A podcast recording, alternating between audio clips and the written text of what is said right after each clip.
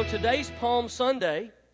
So, uh, what I thought would be uh, engaging is to trace the second statement of Jesus beginning from Palm Sunday. So, 2,000 years ago, on Palm Sunday, Jesus rides into downtown Jerusalem down Main Street on a donkey. He's passing through a canyon of waving branches, palm branches that are echoing shouts of joy. And so, what's all the commotion about? After generations of foreign governmental oppression and occupation, finally, Israel's deliverer has come. And Jesus is a sight for sore eyes to all the Jewish people. However, it's short lived. Later that week, Jesus is captured, he's tried, he's convicted, he's beaten, he's tortured, he's nailed to a cross, and he's left there to die. And he's actually not the only one that's hanging on a cross that day. There are two others, one on each side. As the three of them are hanging there dying, a conversation takes place between them, and that's what we pick up in Luke 23. One of the criminals who hung there hurled insults at him Aren't you the Messiah? Save yourself and us. But the other criminal rebuked him Don't you fear God? He said, Since you're under the same sentence, we're punished justly, but for, for we are getting what our deeds deserve, but this man has done nothing wrong. Then he said, Jesus, remember me when you come into your kingdom. Jesus answered him, Truly I tell you, today you will be with me in paradise. So let's just kind of paint the picture first and get the context by which this statement came from. There are three people hanging on three different crosses. Jesus is one of them in the middle. He's hanging between two criminals. One of the criminals is just throwing insults at him. He's just bombing away. He attacks his identity. Hey, uh, hey, aren't you Jesus? Aren't you the one that's supposed to be God? So, so uh, why? Why, why is this criminal hurling insults and, and, uh, uh, and just degrading Jesus? Well, I don't know for sure. I have a theory. Remember a few days earlier when everybody was lined in the city streets and palm leaves were waving and everybody was shouting about how happy they were that Jesus was there, they were happy because they assumed that Jesus was going to overthrow government oppression, restore the Jews to power, as had happened many times in the Old Testament. And I'm wondering if if this criminal, as he's staring there, being is uh, hanging there, staring at Jesus, if he's so filled with disappointment, and he's looking at him saying, "Wait a minute, this is no deliverer. This is no leader. This is this is no person who can help me. He's dying the same way I'm dying. He's no Messiah."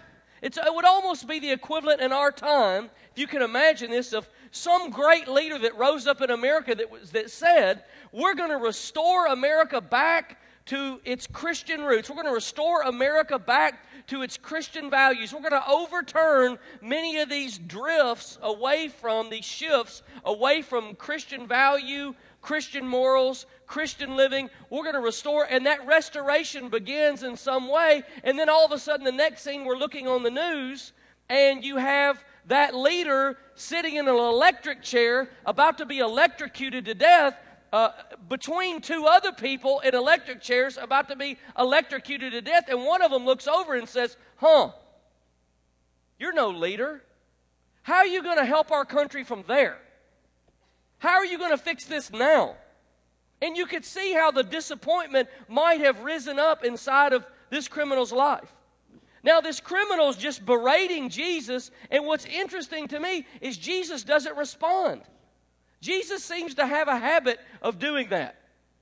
When he was brought before the kangaroo court that had been paid to lie about him and was questioned, he remained silent. I don't know if you've ever felt that tension Every time I watch a movie about the life of Jesus, regardless if it's an older one or a modern version, they always have that scene where Jesus is brought before the court, and you know, you see how the charges have been trumped up because people have been paid off to make up these lies, and then they appear one by one. And, and, and from every angle, Jesus is just cross examined and lied about, and this case is being built about him. And he just stands there, he just sits there, he just sits there quietly, and he just takes it. I don't know how you feel about that. That goes against the grain of my personality in every possible way. I'm sitting there watching that going, say something. I mean, I know how it ends. He's going to be crucified. But every time I watch, I can't resist going, This time, do something. Fix it. It's not true. Tell him it's not true. Tell him that guy's a liar. Read that guy's mail. If you could say that the woman at the well had five husbands and you know what that guy's skeletons are in his closet, tell him. I always want him to, I always want him to do something. And there he is, quiet. Why doesn't he defend himself? Why doesn't he at least tell the people in the room that these people are lying? They've been paid off. I, I think silence is a grace that we often overlook.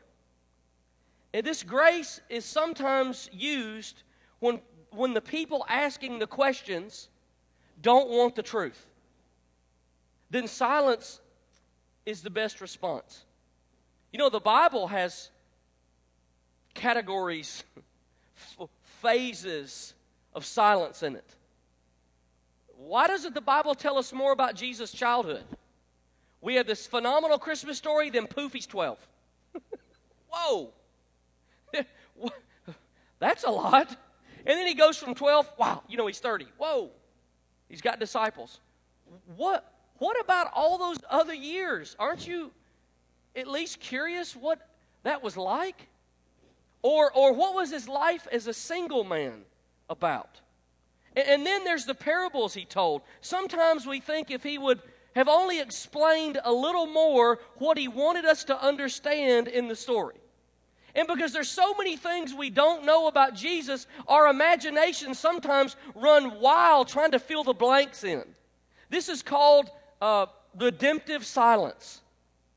Sometimes Jesus' silence and God's silence is given to us to draw us in, to lure us closer, to make us participate, to challenge our assumptions, to, to question our stance, to whet our appetite. In a world like ours that tries to make our faith in God seem like some elaborate fairy tale, we're sometimes tempted to say things that maybe we shouldn't say. We're sometimes tempted to say more about what we believe than we can say or should say. In a noisy world like ours, silence is a contrast. God's not going to appear on a talk show. He's not going to defend himself. He's not going to go on the attack. Sometimes I think redemptive silence is God's way of inviting us and waiting on us to ask, to seek, and to knock. And so I'm wondering if this silence is actually loaded with invitation and conversation. And then there's the second criminal. This other criminal defends Jesus. He, he says, This is crazy. And he tries to call off the attack. And then he says to Jesus, Remember me when you come into your kingdom. This word remember is loaded with scriptural meaning. It means help me or deliver me. In the Old Testament, when God remembered individuals, God delivered them. So God remembered Noah and he saved him from the flood. God remembered Abraham and so he spared his nephew Lot. God remembered Rachel and she had a baby. God remembered his covenant with Abraham and delivered the Jewish people from slavery in Egypt. This criminal was saying to Jesus, Deliver me from the punishment that I deserve in eternity. He's not saying, make me more important or get me off the cross or remove from me the consequences of my sin. He's just saying, remember me. The one criminal, like the crowd, didn't get it. He's thinking, this is no deliverer. He's not going to be able to save the Jewish people. He can't even save himself. The second criminal is hanging on the cross thinking, This is the deliverer who delivers in the most important way. He doesn't deliver nations, he doesn't deliver governments, he doesn't deliver cultures, he delivers souls. Hey, I want to be one. Remember me. And then there's Jesus' statement that is made right in between these two fellows. Right in this very context, it was where Jesus died, and it was right in the middle of this exact atmosphere that Jesus says to the second criminal, Today you'll be with me in paradise. Now, that statement is amazing to me for four reasons. If you have something to take note, notes with, I'd encourage you to jot a few of these thoughts down. Here's the first reason that statement is amazing to me. Today you'll be with me in paradise. Or let me say it another way. Today you'll be with me in paradise. Today. That brings the question up what happens to us when we die? Where do we, where do we, where do we go? It seems obvious from Jesus' statement to this dying man that you and I are immediately ushered into Jesus' presence when we leave this world into paradise. Now, I want you to think about the power and the comfort that that would bring to all of us when we have a loved one who is a believer who leaves this world. Just think about the scene for a minute. If you've lost a loved one who is a believer, this is very comforting. In one moment, they're lying there suffering, surrounded by a broken world in our presence. In the very next moment, they're walking in health, surrounded by paradise in Jesus' presence. Whoa, that is intense. You imagine that? Literally mid stride, one foot is sitting on the brokenness of this world, and the next foot is walking with Jesus in paradise. Whew. Man, that makes me that makes me look forward to that. The second reason I think that this thought is amazing is it's Jesus' open armed acceptance of this thief. I, I, mean, it seems amazing to me when I compare Jesus' reaction to this man's plea to some of the stories I've heard in religious circles in some churches it's almost more fascinating to me what he didn't say.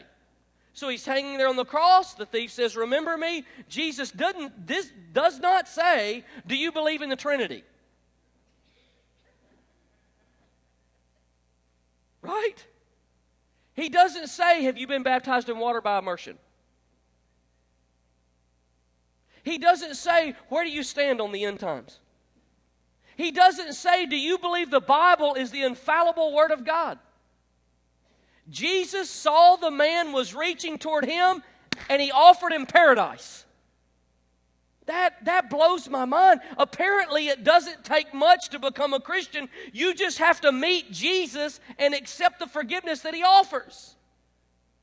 Jesus is the God of the second chance. He didn't even ask him if he's a church member.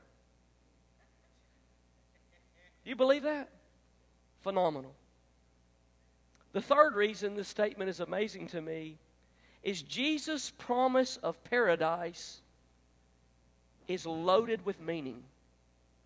The Greek word for paradise is actually a transliteration from Persian that meant the king's garden. Today you will be with me in the king's garden. Now, the king's garden in Persia was a special place. It was private, it was walled, it was filled with profound beauty. If you were to be honored by the king, oftentimes it would mean that you would be granted access to the king's garden and you would be allowed to go for a time and enjoy the beauty of the king's garden. I love this picture of the king's garden. Through Jesus, you and I are invited to enter the garden. I, am a um, admirer of nature. I, I love to visit or to see beautiful places. And I've been to places in my life that I would consider paradise. They're so awesomely, incredibly beautiful that they seemed unreal to me. Uh, Stacy and I, back in the 90s, had an opportunity to travel to the Netherlands. And I don't know if you know anything about their climate, but their climate is almost like a perfect um, ecosystem for flowers and uh, things like that. So we went to Keukenhof Gardens. And I can still remember as we traveled there, uh, it happened to be tulip season. Tulips were in full blo- uh, bloom. And because of the canal system and the, the soil is rich and black and the grass was dark green, we saw tulip fields that would be like the equivalent of cotton fields or corn fields that we might see in America. And, and they were many, many, many football fields long and wide. And when, when we were driving from the airport to the hotel, we were going down the highway in the Netherlands. As far as your eye could see on the side of the road were these gigantic, maybe maybe as wide as one entire uh, section of these pews, and, and uh, yards, hundreds of yards long, would be stripes of tulips. They would plant them by color. You would see purple and red and, and uh, white and yellow. It looked like somebody had taken a gigantic magic marker and just highlighted the earth. And as we whipped by in the car, I, I, I caught myself putting my hand up on the window trying to touch them. Like, oh, oh, is that, that can't be, oh. I mean, it was like the Skittles rainbow had landed on earth. I thought, I just was trying to, I was mesmerized by them. They were incredibly beautiful. And I can remember saying, This is the most beautiful place I've ever seen. And Stacy said to me, You say that about every beautiful place we go. And I say, Yes, I do. I really, really do. The thought of spending eternity in the king's garden with people I love without hate or violence or stress or sickness or fear in Jesus' presence sounds like paradise to me. Over time, the word paradise came to be used of the, uh, of the gardener of Eden by the Jewish people. So the Jewish people begin to understand paradise as, uh, as the Garden of Eden. So they would refer to it, the Garden of Eden. Adam, Adam and Eve began in paradise. So that language evolved, and Adam and Eve were expelled from this garden. So uh, if you think about it, Eden, after all, was the king's garden. Not a king's garden, the king's garden. And Adam and Eve were expelled from the garden because they disobeyed God, and an angel with a flaming sword was stationed there, forbidding humanity to enter the garden again. Paradise was lost to humanity. And while on earth, Jesus prayed in the Garden of Gethsemane. And he was crucified in a garden at Calvary. And he was buried in a garden. And when Jesus rose from the dead, Mary mistook him as a gardener. You think there might be a reason for all of that? I believe the New Testament is telling is telling us in these words of Jesus uh, to a dying criminal that Jesus was opening the door to the king's garden once again. Can you believe that? Paradise was lost. And now Jesus, as he's dying there on the cross, is opening the door through his suffering, through his death, through his resurrection. Jesus removed the curse that had banished mankind from the garden, from paradise. And listen to this and he's inviting us to return to paradise with him. And the first person he invited to paradise with him was a hardened criminal and a thief on a cross. Wow. Phenomenal. The first person he opened paradise to was a guy that was being crucified and punished for his sin next to him. Here's the final reason this thought's amazing to me. Jesus died the same way that he lived. Jesus didn't leave everything to question. There are some things that he told us directly. One of them was his purpose. Jesus told us, he gave his own self stated mission statement. He said, uh, The Son of Man came, here's the reason I'm here, to seek and to save the lost. This was the purpose of his life. Now, when a person's dying, um, who they really are comes out, right? There's no reason. There's no reason to hold back now. I'm running out of time. What's really on their mind is spoken. What's really important to them is revealed. And what we find in Jesus' dying last few hours is another layer of revelation about who he really is. Jesus really loves lost people. He isn't trying to build church membership. He's not trying to build a super denomination. He's not trying to uh, uh, create some ego stroking following. His love is genuine and his concerns authentic. And even as, he's dying, he's loving a lost man. As he lives, so he died. Now, I want you to back up for a minute and just, and just walk through a, a, a quick reflection on Jesus' life and his encounter. Maybe Jesus in his lifetime shared with hundreds or maybe even thousands of lost people. He talked to the woman at the well. He defended the woman who was caught in adultery. He talked to this religious leader, Nicodemus, who came to him at night. He talked to the rich young ruler. Zacchaeus was the tax collector who had shimmied up a tree so that he could see Jesus coming. And Jesus invites himself over to Zacchaeus' house and shares with him, despite the cultural uh, uh, nuances of that. The woman who brought the alabaster box was told to us by Scripture to be a sinner. Blind Bartimaeus, who was on the roadside, he touched lepers and he ate with unclean people. And now, even as he's dying, he finds himself as a friend once again of another lost person. On Palm Sunday, the crowd thought Jesus was bringing paradise to them, but by Friday, he brought a criminal to paradise. Phenomenal. At best, at best, this criminal is just seconds old in his faith. And isn't it interesting that he's the one taking up for Jesus? He's saying, hey, hey, hey, hey, guy over there on the other cross, we're getting what we deserve. This guy did nothing. At best, he's seconds old in his faith, and he's already speaking up for Jesus. That's a lot more than we could say about his closest disciples, most of whom were nowhere to be found. Isn't that a strange truth? That oftentimes the people who know the most do the least, and those who know the least do the most? Isn't that a strange truth? And it's also strange how people react to the truth of Jesus. Two people hanging on a cross, obviously with nothing to lose both men hear Jesus' words. Both saw his perfect example. Both were dying. Both needed forgiveness. One unrepentant criminal died as he lived, and the other one believed and followed Jesus to paradise. What does that, what does that say to us?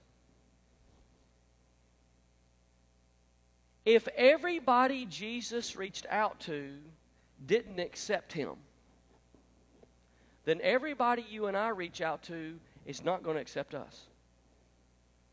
Jesus' example is perfect, it's flawless. His, beyond that, his love is perfect. Beyond that, his motive is perfect.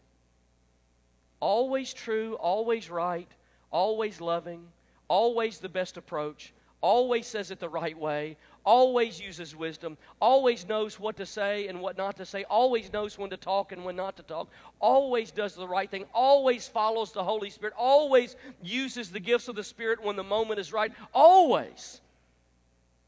And even then, there were those who rejected. One of the things that I think we have to get over in the American church is we keep waiting to reach out for those people who will accept. I don't think God ever really gave us that foreknowledge. We have to reach out with the understanding that in our own imperfection, some people are just not going to accept us or God. But what does that what does that say to us? There's a great song, and I'll ask our worship team to come, that is just uh, stuck in my heart lately. And it's by Casting Crowns. Uh, maybe, you've, maybe you've heard or listened to them or know their music. This song has just sort of grabbed me And uh, when I hear it, it, it uh, just sort of echoes in my heart. And what I wanted to do this morning is I just wanted to read uh, the words of this song by Casting Crowns. The title is Jesus, Friend of Sinners. Here's how it goes. Here's the first verse Jesus, friend of sinners, we've strayed so far away. We cut down people in your name, but the sword was never ours to swing. Jesus, friend of sinners, the truth's become so hard to see. The world is on their way to you, but they're tripping over me. Always looking around, but never looking up. I'm so double minded. A planked eye saint with dirty hands and a heart divided. Here's the second verse Jesus, friend of sinners, the one who's writing in the sand, made the righteous turn away and the stones fall from their hands. Help us to remember we are all the least of these. Let the memory of your mercy bring your people to their knees. Nobody knows what we're for, only what we're against when we judge the wounded. What if we put down our signs, crossed over the lines, and loved like you did? Here's the course. Oh, Jesus, friend of sinners, open our eyes to, to the world at the end of your pointing fingers. Let our hearts be led by mercy. Help us reach with open hearts and open doors. Oh, Jesus, friend of sinners, break our hearts for what breaks yours.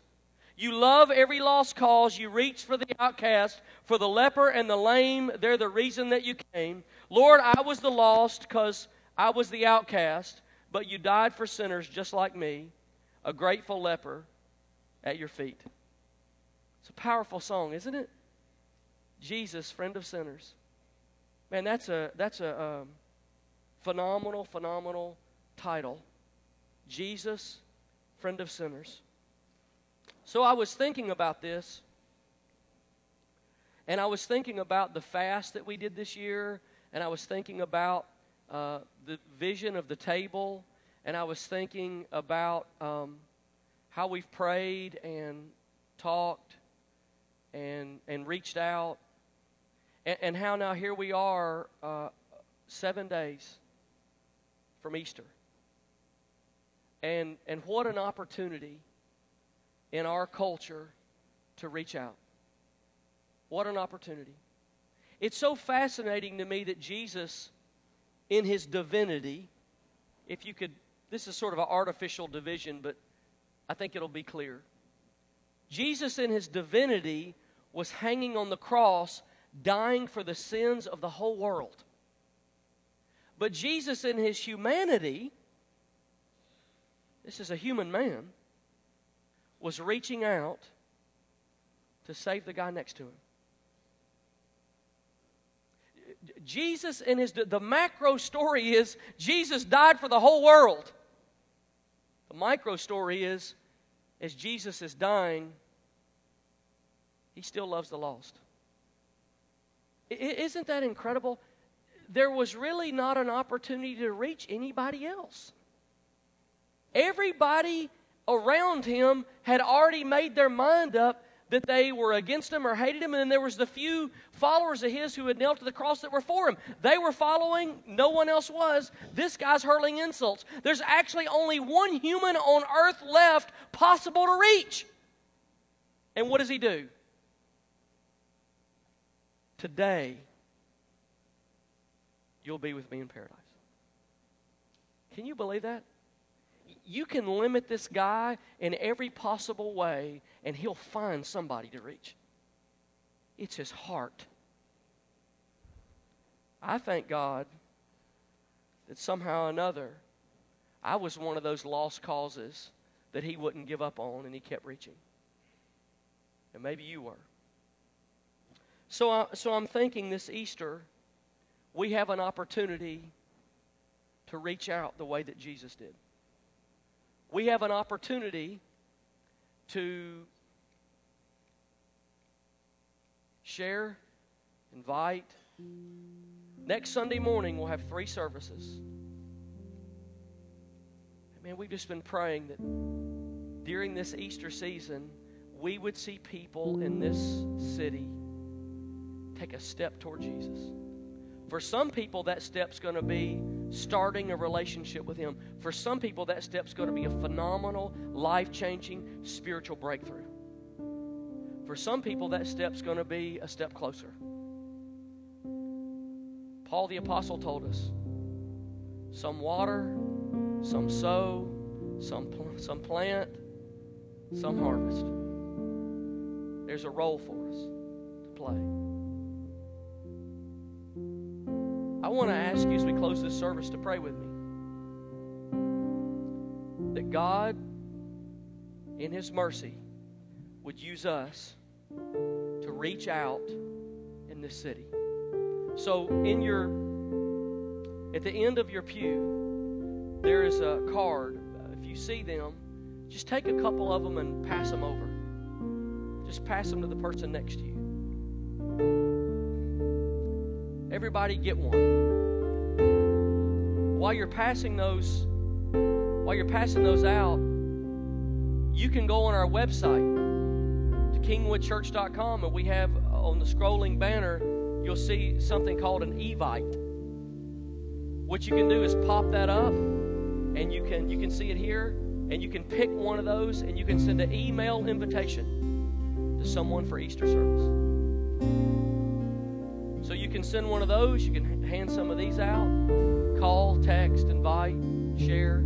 So some of you I've heard your stories. You've you've been you've been reaching out to someone for months now. I don't know when the right time is. I just know Jesus loves people. And maybe this Easter is the right time for you to invite that family member, that friend that you've been reaching out to. And God will show you, God will lead you, He'll give you wisdom. Just don't not do it because you're afraid you'll get rejected. Just don't let that be the reason you don't do it. Sometimes the Holy Spirit will say, wait, Paul was called, to, uh, uh, remember when he got the restraint, don't go to this city? We, we usually don't think about that in being spirit led. Don't go there. I know they need the gospel, but don't go there now. And there are those moments that the Holy Spirit says, not yet. I encourage you, listen to that nudge of the Holy Spirit. But if you've got your card, would you just stand with me this morning? A friend of mine made a statement to me about eight years ago, or nine, that's challenged my life. And, and I, it's just kind of, it continues to challenge me. He said, You remember Jesus' mission statements to seek and save the lost? And he said, We can't really say that we're following Jesus if his mission statement isn't our mission statement. Because that's where that, that's where he went. We can't say we're following him. We can't say we're putting our feet where his footsteps were unless his mission statement is our mission statement. So this Easter, I'm just encouraging you. Would you make would you make Jesus' mission statement? As Jesus is dying on the cross in his final hours, he's saying to this guy, this criminal, today you'll be with me in paradise. So here's what I want to do. I want us to pray together this morning. And then I want to just ask you to spend this week in your in your Holy Week devotional praying and asking the Holy Spirit for opportunities. But if you've got that postcard, would you just hold it up this morning like this? Would you just kind of raise it up? And I just want to I want to I want us to pray together this morning. And here's what I want to pray. I want you to pray this with me. I want you to ask God to make you like Jesus. and, and how was Jesus? He he loved lost people. He was a friend of sinners. Lord, this morning as we close this service, we just use this little card as a point of contact. And Lord, we ask you this morning that you would make each one of us missionaries. You would make us courageous and wise. You would help us to know the steps to take and the steps not to take. Lord, I pray this morning that you would continue, Holy Spirit, continue the work that you started in our life to make us like Jesus. Would you just pray that, Lord, make me like you? Make me like you, Lord, in every way. Make me like you. Lord, transform me, change my mind, change my heart, change my life. Make me like you, Lord. Make me love what you love. Make me see what you see. Make me feel what you feel. Make me hear what you hear. Lord, I pray you would put glasses on my eyes this week that I might see the way that you see. Through things, not the way that they appear, but through things. Lord, that I might know the mission that you've sent me on. Lord, I pray that you'd allow these little cards, these evites, these invitations, these phone calls, these lunches and sharing coffee. Lord, I pray you would allow these moments to be to be like missionaries sent into the darkness of this county. Lord, we would we would see people come to you. We pray these things